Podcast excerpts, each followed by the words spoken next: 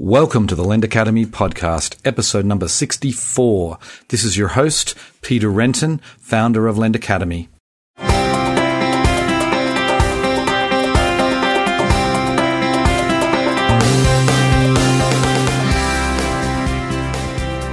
Today on the show, it is great to welcome back Matt Burton. He is the CEO of Orchard and someone who is really at the center of this industry.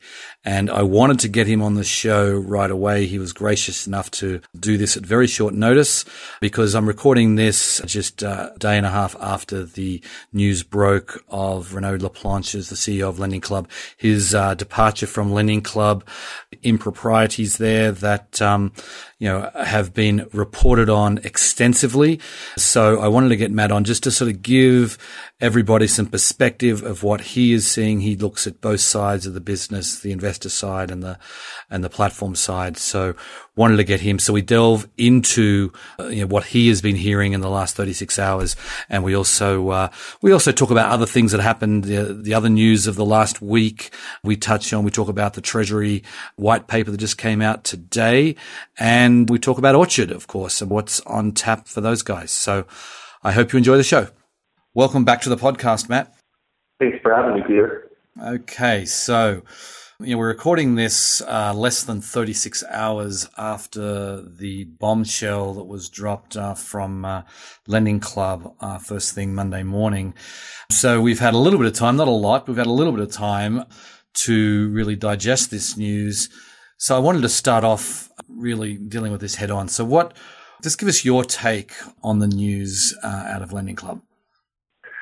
Yeah, I mean, I woke up to you know, a series of text messages and voicemails uh, yesterday morning with people kind of anticipating big news. And I think when we finally heard uh, that it was uh, Renaud resigning, I was in shock, like many of the other people in the industry. And, you know, I think I spent kind of most of yesterday and today uh, trying to catch up with, you know, uh, industry participants and as well as the press just to kind of figure out kind of you know what happened and uh, you know where do we go from here seems to be a, a pretty common thread that uh, is kind of percolating through the ecosystem. Mm-hmm.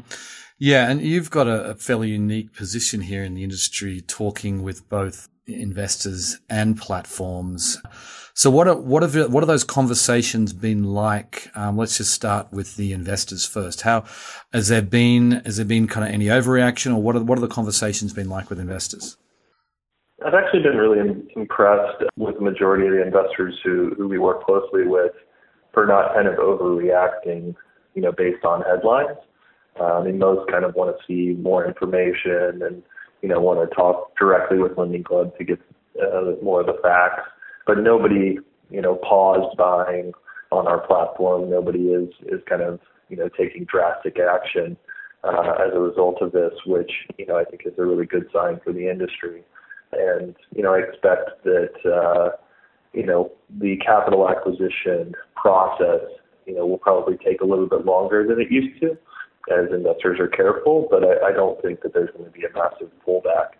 You know, the, the guys who uh, are on the verge of signing loan purchase agreements, you know, we, we heard yesterday afternoon a couple of them say that they're still planning on going forward with, with the existing agreement. And so, you know, I think it might have slowed momentum a little bit, but probably didn't change long-term trajectory for well, investors. That, that, that is that is great to hear because I, I, know you, you, you talked about on, on Bloomberg earlier today, and you were you were you were relatively upbeat, and I, I presume the reason you're relatively upbeat is what you said is is that so the investors that you speak with are not changing anything as of right now. That that is quite quite amazing to me, and it shows obviously a, a, lot of confidence in the industry broadly. I mean, is there so as far as conversations go with platforms? Is there you know, how how has that been over the last uh, thirty six hours?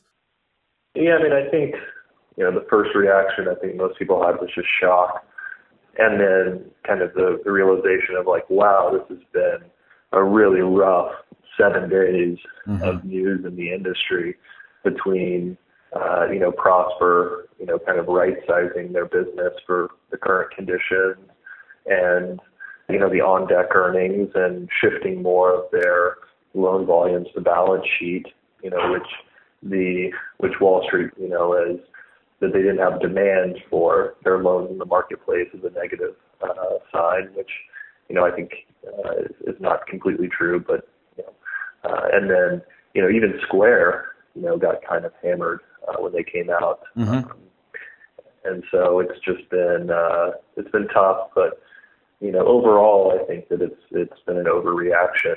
You know, you look at a lot of the more that you dig into these results, and the more that you talk with the platforms, they feel really good about their long-term prospects and the businesses they're building. And I don't think the business models are at question here. Uh, right, uh, you know, right. I think that there was, uh, you know, uh, a, speed bump we hit uh, in terms of the capital acquisition in, in February and March. This was not limited to just our space, but you know, across the credit spectrum. And you know, this is the first time that our space has really hit something like that. And so, uh, of course, it was challenging, but you know, the long-term prospects of the industry are going to depend on how we react to these types of situations uh, and how we make sure that we build in, you know, the proper, you know, procedures in place to make sure it doesn't happen to us again and that we're not surprised by it. Right, right. Now I heard, I saw, um, you know, I saw a comment, I think it was from David Klein at CommonBond saying, you know, you know Renaud um, has left the industry, but the fundamentals have not left with him. The fundamentals are, are, of the industry are still, are still the same. And, you know, it, it feels like, that's the the press obviously love they, they love a juicy story like this and um, you know there's been has been hundreds and hundreds of articles written in the last 36 hours and you know it's it's it's good to see that you know that there's certainly there is some you know, that there's certainly some people at least uh, talking common sense, and it sounds like that's what some of your the people you're talking with. So, so where do you do you, do you when we're looking back here in you know six or twelve months time, do you think we're going to see this as like a speed bump and a you know a rough the start of a pretty rough stretch, or not even the start because we've had a we've had some challenges in the last couple of months as you just mentioned, but. Uh, do you think this is going to be there's going to be a fundamental shift in the industry, or how do you how do you feel like it's going to impact us going forward? Yeah, I mean, I, I think one is we're very focused on what's going on in the U.S. on this conversation, and it's obviously a super important market. But in my conversation uh, with platforms internationally, I don't think that they're going through this market turbulence like we are. So that's always kind of good to remember as we're going to look back upon this event. Uh, because most of the concern is related specifically to the consumer unsecured space. In terms of kind of where we are in kind of what I would call the press cycle. You know, you know as well as uh, as I do when this space started growing and starting to get covered, there was no one talking about it in 2011 right. or even 2012, and the press was just completely ignoring the space. And then it kind of there was this discovery phase where they wrote a lot of articles about discovering it, and then you know I think that the space got you know a lot of hype and now, you know, after the hype phase, the press is always looking for the teardown phase. And so I think that's what we're going through right now. And, you know, I think what comes next and, and whatever it is, six or nine or 12 months will be the rediscovery phase, you know. Uh, and so we'll just have to kind of work our way through this press cycle and continue to let the numbers speak for themselves, you know, build profitable businesses that, that, you know, grow and you know, impact both consumers, small businesses, and investors in the right way, and, and I think we'll we'll be fine. It doesn't feel good when you're kind of in the eye of the storm. right, right. So in some ways, what you're saying is this may really be uh, the beginning of the next phase. Like the hype is all gone. I mean, even I mean at LendIt last month, there was the, the hype was pretty much gone anyway. There was, um, you know, we've all we, we've all know about the the challenges that some platforms have had and invest with investors pulling back. Yeah, but it sounds like this may really be the, the, the next phase of the industry. And, uh, you know, I tend to agree with you there. I think we're going to have, you know, so the fundamentals are, are, have, are unchanged. You know, the, the, the challenge may be is that for companies like Lending Club, it's, it's going to take a while for them to regain trust um, with investors. So, do you see? Do you, do you think you're going to see capital maybe moving away from Lending Club and into Prosper or Avant or Marlette? Or what are your thoughts on on where investor capital might uh, might go just in the short term, like the next like you know three to six months? Yeah, I mean it, it's hard to tell today where that's going to be. I mean, I, I, I do believe that capital will flow to the platforms that have created the highest amount of trust. You know, the best you know best in class systems, data transparency is huge for investors right now, mm-hmm. and you know, in my belief, and it came up in the in the Treasury white paper, is we need you know secondary markets in this space, um, and so I think the capital will also flow to, to platforms that embrace secondary markets once those get live. Mm-hmm. Uh, but yeah, I mean, I think that uh, it's going to be an interesting next six months on the capital acquisition side, and you know, from from my standpoint, almost every single platform is, is hyper focused on capital acquisition. So we'll we'll see which ones you know do the best job. Right, right. I, I, want to talk about secondary markets in a little bit, but I want to just expand on that next point. Like you say, which ones will do the best job? So, you know, clearly, if you're trying to raise equity capital right now, and I know you guys did a raise, you know, late last year, but uh, this must be a terribly difficult time to be raising equity capital. I mean, do you see? Do you think we will see many companies go under in the next six months?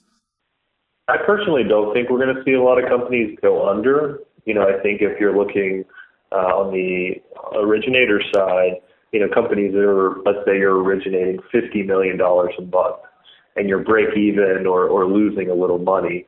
Uh, my guess is that almost all of these platforms could cut their volumes by a third or half, take out the less profitable portion of their uh, origination, uh, and become cash flow positive.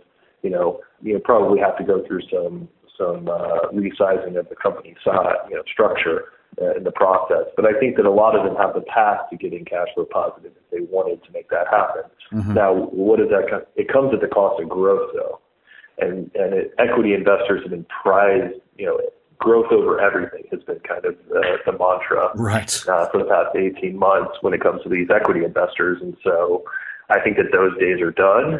The difficulty in raising new equity today is unless you have a forcing function unless you have a reason for investors to act now, they're going to kick the can down the road and right. try not to make a decision. And that, you know, you know, what what used to take three months to raise a new equity round could easily be six or nine or 12 mm-hmm. and that's just uh, it's a very difficult thing for entrepreneurs to be in that situation because you want certainty around your funding uh, because it's very hard to plan and you're not sure when your next equity round is going to be. Right. Right. Very good point. Very good point. Well, anyway, I, I do want to move on from the Lending Club uh, saga and uh, talk about a few other things because we had it has been a busy news week in uh, for the past week. You know, we started off. Um, we had the OnDeck earnings uh, first, which disappointed many people and their their stock was was was down dramatically, not quite as dramatic as what Lending Club uh, went through, but certainly it uh, it, it, declined uh, a lot. And I wanted to get your perspective on OnDeck's you know first quarter earnings. Do you do you think they were punished a bit too harshly? What's your take? Yeah, I mean, I think one, what you're seeing is that the equity markets react to the fact that you know because capital is more scarce in this space they're expecting growth rates to slow. And if you look towards a lot of the forward guidance that was given, it kind of lines up with that. So that's kind of one piece to it. Mm-hmm. The other piece was, you know, I think they were punished, uh, or at least in the news, for having a shift from funding their loans via their marketplace to funding them off their balance sheet. And this speaks to a core problem that I feel like a lot of these companies have today in that it's not clear what metrics equity investors should use in order to value these companies. Mm-hmm. Uh, and so, in the you know, there's less and less equity analysts out there, and if your business is fundamentally hard to value, and it's a newer business model, in OnDeck's case, it's a hybrid model, uh, it's just kind of an uphill battle. Uh, and so, you, know, you see these times where it's kind of like, you know, anything doesn't go perfect and, and there's just kind of like, you know, a lot of panic that goes on. So I think as an industry, we really need to figure out, you know, how are these platforms going to be measured? Because, you know, multiples off revenue, you know, clearly doesn't make sense. You know, I think on the other extreme, book revenue doesn't make sense. Uh, and we've got to figure out a way that an equity analyst can do kind of an apples to apples comparison of a couple different platforms and be able to understand which which one's doing a good job. Right, because that to each other. Yeah, that's a good point. Because you know, when I listening to the OnDeck earnings call, and it feels like you you know with the marketplace, if if you're selling loans on the marketplace, you recognize the revenue right away, and if you're selling uh, on the balance sheet, you recognize the expenses right away as far as you know, you've got to, you've got to kind of expense all the provisions for losses up front. So it's a huge difference in, in the, in earnings when you're recognizing, you know, what might be a one or two year loan, you're recognizing all the revenue up front or you're recognizing all the expenses up front. And that's, so I, like, it feels like this is going to be the challenge. You know, they want the flexibility of moving from, a marketplace onto a balance sheet or and back again, but it's just going to make such you know their, their, earnings are going to be affected so much. So as you say, it looks like that people haven't worked out what how to how to do this. I mean, what what are your thoughts? Do you think they should be? How do you think they should be valued? Yeah, I mean, I think it's a tough question because you know these are brand new businesses that have you know I think today the hybrid model has a lot of attraction, and you see a lot of newer originators go that direction mm-hmm. uh, because it allows you to fund your business in a lot of different economic environments. But the downside of that is, so what our exact discussion is, it's harder for you to explain uh, the intrinsic value of your company to an investor. Now, in my view, is, is that the easiest way, you know, to explain your value is just become profitable. If they just start making money, it just then it, everything gets easier. Right. right. Then we can argue over the details, but I, I really think that that's you know if these companies just could could get as profitable as quickly as possible, you know a lot of the the short sellers would be pushed out of the space. Right. Right. That makes sense. So let's let's move on to Prosper. Uh, it feels like three months ago that they announced. Uh, they announced their round of layoffs. Given it was only it was only seven days ago, so as we're recording this anyway. So what are what are your thoughts on on the news out of Prosper? And obviously, it, it's uh, you know, given the Lending Club news, it's it's it seems like uh, um, you know not that big a deal at all. Obviously, it's a big deal for those people who lost their jobs, but um, wanted just to get your reaction on Prosper. Yeah, I mean, I, I think that. Uh you know, last year, take Lendit, for example, you know, there was a ton of announcements by a lot of platforms. Oh, I'm going to do this product line and then that product line and then serve, you know, all of these different uh, populations. Uh, and I think that you realize that that's a really hard thing to do. Uh, and when times are good, though, you know, you have, you know, equity investors who are supportive of all of that, and you have big growth targets, so you want to kind of stretch your core competency. Uh, and I think, you know, what Prosper realized was uh, that they had kind of stretched themselves too thin a little bit. Uh, in, the, in the current environment, it didn't make sense for them to be trying to do multiple products at once. So, you know, they decided to cut back and go to their core, which, you know, I think is was the right decision. Mm-hmm. Um, and, you know, you can, you know, hindsight is 2020. You could argue, oh, you shouldn't have expanded last year, or you expanded too fast but you know it's really tough when you're in the moment and you're dealing with a lot of different constituencies that you're trying to please, both internal and your board, and uh, you know potentially going to IPO. You know that you know mistakes can be made, um, but I think that they did a good job of hopefully dealing with it all in one shot, and it's not going to. I mean, the worst I've seen for startups is where they have like a trickle off layoff, where like over the course of a year there's like nine different layoffs um, and that's just the painful way. Hopefully, you know, they just took their medicine all at once and can now grow from here. Right, right. Sure. Let's let's let's hope that is that is the case. So now switching gears to the Treasury, they they just you know just a few hours ago released their uh, report. You know, they did their request for information last summer, and you know we now have uh, the fruits of that uh, of that labour, I guess we would say. So, did anything stick out for you in the in the report today from the Treasury? You know, I was actually really pleased when I saw it the first time. I think that a, a lot of the recommendations, you know, were mentioned by you know companies in the RFI.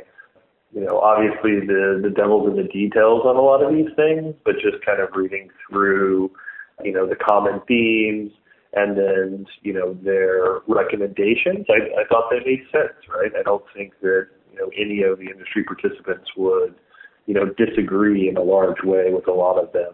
But I mean, the common themes were, you know, making sure that, you know, transparency was at the core, you know, that, that you have sound operations and credit models, that, you know, borrower enhancements and safeguards needed to be improved over time, you know, setting a high bar, you know, and, and obviously, you know, the secondary market piece is something that's dear, dear to me. Mm-hmm. Uh, so I was, I was glad that that got mentioned. And then, you know, I think it was important that they said that, you know, regulatory clarity can benefit the market. You know, the people actually in this space want to know, you know, how to uh, build businesses in, in a, you know, way that the regulators will, will view as, as being best in class. Mm-hmm. Yeah, for sure. I think, and you know, one of the things, the other things they talk about is, you know, the, the regulatory clarity will benefit the market, and I think that's something that is not we're not going to be clear on for some time. Um, but I think this is certainly, I think, all of the regulators can can look at this, and you know, it sounds like, and I haven't read the whole thing yet, you know, given that it's like you know 40, 50 pages long, and uh, it came out a few hours ago but it's clear that um, there doesn't look like to me to be any really bad news for the industry in this at all, as far as I can see. And that's and that's uh, that's what was a worry. And I think that's I mean, it seems like a good a good resource for regulators as they're considering any changes that may come. Speaking of which, do you like, I mean, I know like there seems to be a lot of activity these last few months on the regulatory front. Anything, anything you're hearing out, out of Washington DC that, uh, that you can share? Yeah, I mean, I think, you know, at Orchard, we, we filed for our broker dealer. So we've had our own uh, list of stuff that we've been busy with FINRA and the SEC. So that's kind of been a focus of ours. Uh, but, but overall, I mean, you know, we the Treasury used some of our data for their white paper, and we've seen kind of an interest in a lot of the different governmental organizations just to get education on our industry. I would say education and uh, data are the two things that they're looking for the most. Mm-hmm. Um, so we have seen kind of an uptick on that side. Um, but overall, it's been pretty quiet. I mean, it's, this is an interesting time for DC. It's a presidential year. They got a lot going on. You know, we haven't been in the spotlight yet, right. um, and hopefully we, we won't be. But uh, I, I'm, I'm glad this, this white paper came out. I agree it can be a good guide for, for other regulators to understand the space. Uh, and hopefully, uh, you know, we find a way to continue to uh, work together as an industry to, to build relationships that, that go deep with regulators. Yep. Yep, for sure. So I, I want to talk about Orchard at least for some of this, uh, some of the show here. I know there's been a lot going on, but firstly, why don't you just give us a give us an update? I mean, obviously, you know, you I think when we chatted um, back in February, you'd you just seen in the previous like couple of weeks things had really shifted on the on the investor side of the business. So why don't you just give us an update on what's going on at Orchard, how you've how you've been affected over the last you know two three months? Yeah, I mean, I think uh, you know the the disruptions within the credit market uh, in February uh, led to a, a lot of the people who you know were kind of working their way down our funnel on the institutional investor side to you know take a look at the high yield market uh, or other spaces, and so. Uh, I don't think those investors are necessarily gone, but you know they're relatively relative value investors. So you know, they had other places to kind of look for a little while. Um, so we did see kind of a slowdown in uh, activity moving through our funnel on the institutional investor side in Q1. Interestingly enough, there's a, a lot of new investors who have come into the space who, you know, are more kind of distressed investors. They kind of move in when, you know, the headlines turn negative. Um, so over the past three weeks, it's been interesting to watch them come in but most of actually the activity at Orchard uh, over Q1 has been on on the originator side, as we have signed up, you know, a number of partners uh, and have gone through kind of our onboarding process where we, uh, you know, help standardize, normalize, and bring up the quality of the data to an institutional grade uh, to get these platforms ready to start working with multiple institutional investors. And so we've been super busy. I mean, we had 16 integrations going on in Q1. Wow. And, uh, does, that, does that mean 16 yeah. different platforms or is that? Yeah, 16 different data sets. Data sets. That we were normalizing. Okay. Yeah. Platforms, exactly. Right. So, yeah, I mean, it's across merchant cash advance, small business term, and consumer unsecured uh, have been. And then, you know, obviously the, the next steps for us is student and auto are the ones that we're getting asked mm-hmm. um, and kind of uh, that, that we're seeing. Um, but overall, everybody's taking capital acquisition more serious, and so you know, we've seen you know a lot of interest in our product line on the originator side to, to help them uh, institutionalize themselves uh, to a greater degree. Right, right. So then let's just talk a little bit. You mentioned you've had, you're you're applying for your broker dealer license. You know, you talked about secondary markets. I mean, we, I think we we chatted. You know, I think it was back in 2014, and you'd hope to have secondary market in place uh, within 12 months. Obviously, that didn't happen. Where are you at today? Is this is this something that you want to do yourself or what? Or firstly, why why are you getting a broker dealer license and it doesn't have anything to do with the secondary market? Yeah, so uh, the joke uh, in my product and engineering teams is we've already built secondary markets twice. Uh, this is going to be the third the third time that we build it. Third time's a charm. Um, yeah. So yeah, what's interesting, I mean, it's it's just to go back to the Treasury white paper. I mean, the regulatory uncertainty has been at the heart of, of this problem, um, in which, you know, multiple times we've gotten close to, to coming out and, and launching them, but haven't been able to get the reassurances um, from participants and from regulators that we know that we're in, in good standing. And given our expectation that this is going to be an important you know, cornerstone of the industry, you know, we want to do it the right way. And I don't want to what happened to Lending Club and Prosper to happen to me, where we spend a ton of time and energy, you know, building it only to find out later that we get shut down. And so, you know, we ended up uh, going through the whole process again through last fall. And, you know, finally just said, look, you know, I don't think we're ever going to get the exact certainty that, that we need. We better just get our broker dealer and, you know, take the, the stance that we expect that the SEC is going to regulate this space, that it is a security if there are you know pools of loans, and then just build a business with with that standard in mind. And so that's that's how we've decided to, to move forward. Right. So so you have you have willing participants on both sides, on the investor side and on the platform side, as far as participants in a secondary market. Yeah. So on the on the platform side, you know, we had willing participants last year as well. Right. The what's been interesting in, in Q1 is, is you know we've seen a number of institutional investors come to us and say, hey, you know, I'm looking to sell a portion of my portfolio, or I want to double down and, and focus all my buying on one of the consumer platforms versus buying on three. So there's definitely the demand right now on the investor side as well that we're seeing.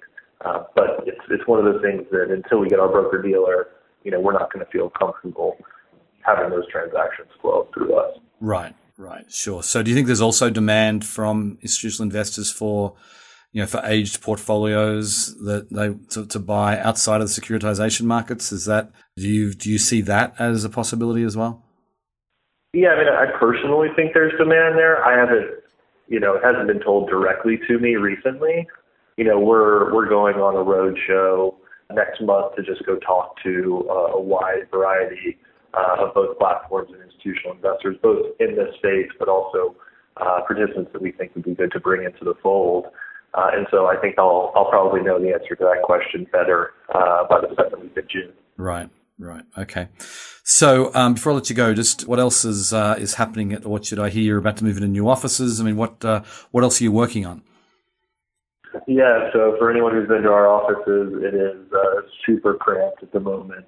Uh, and I feel really bad about it. Uh, but at the same time, signing leases in New York City is a uh, not an easy process. So yeah, so it looks like we're going to be moving into new offices in July. uh, just getting the final details done on the lease. And it will be, uh, you know, exciting next step for the company is, you know, we've been in five offices in the past two and a half years. um, it looks, it looks like we'll be able to stay at this one, you know, hopefully for, for over two years, but, uh, but we'll see. It's, uh, the nature of the, of the beast when you're, when you're building startups. It's, it's tough to, to have the right amount of real estate because you, you tend to outgrow it quickly. Yep. Yep. Right. Okay. Well, it's always a pleasure chatting with you, Matt. I, I really appreciate your, your time today. Yeah. Thanks, Peter. Okay. See you later.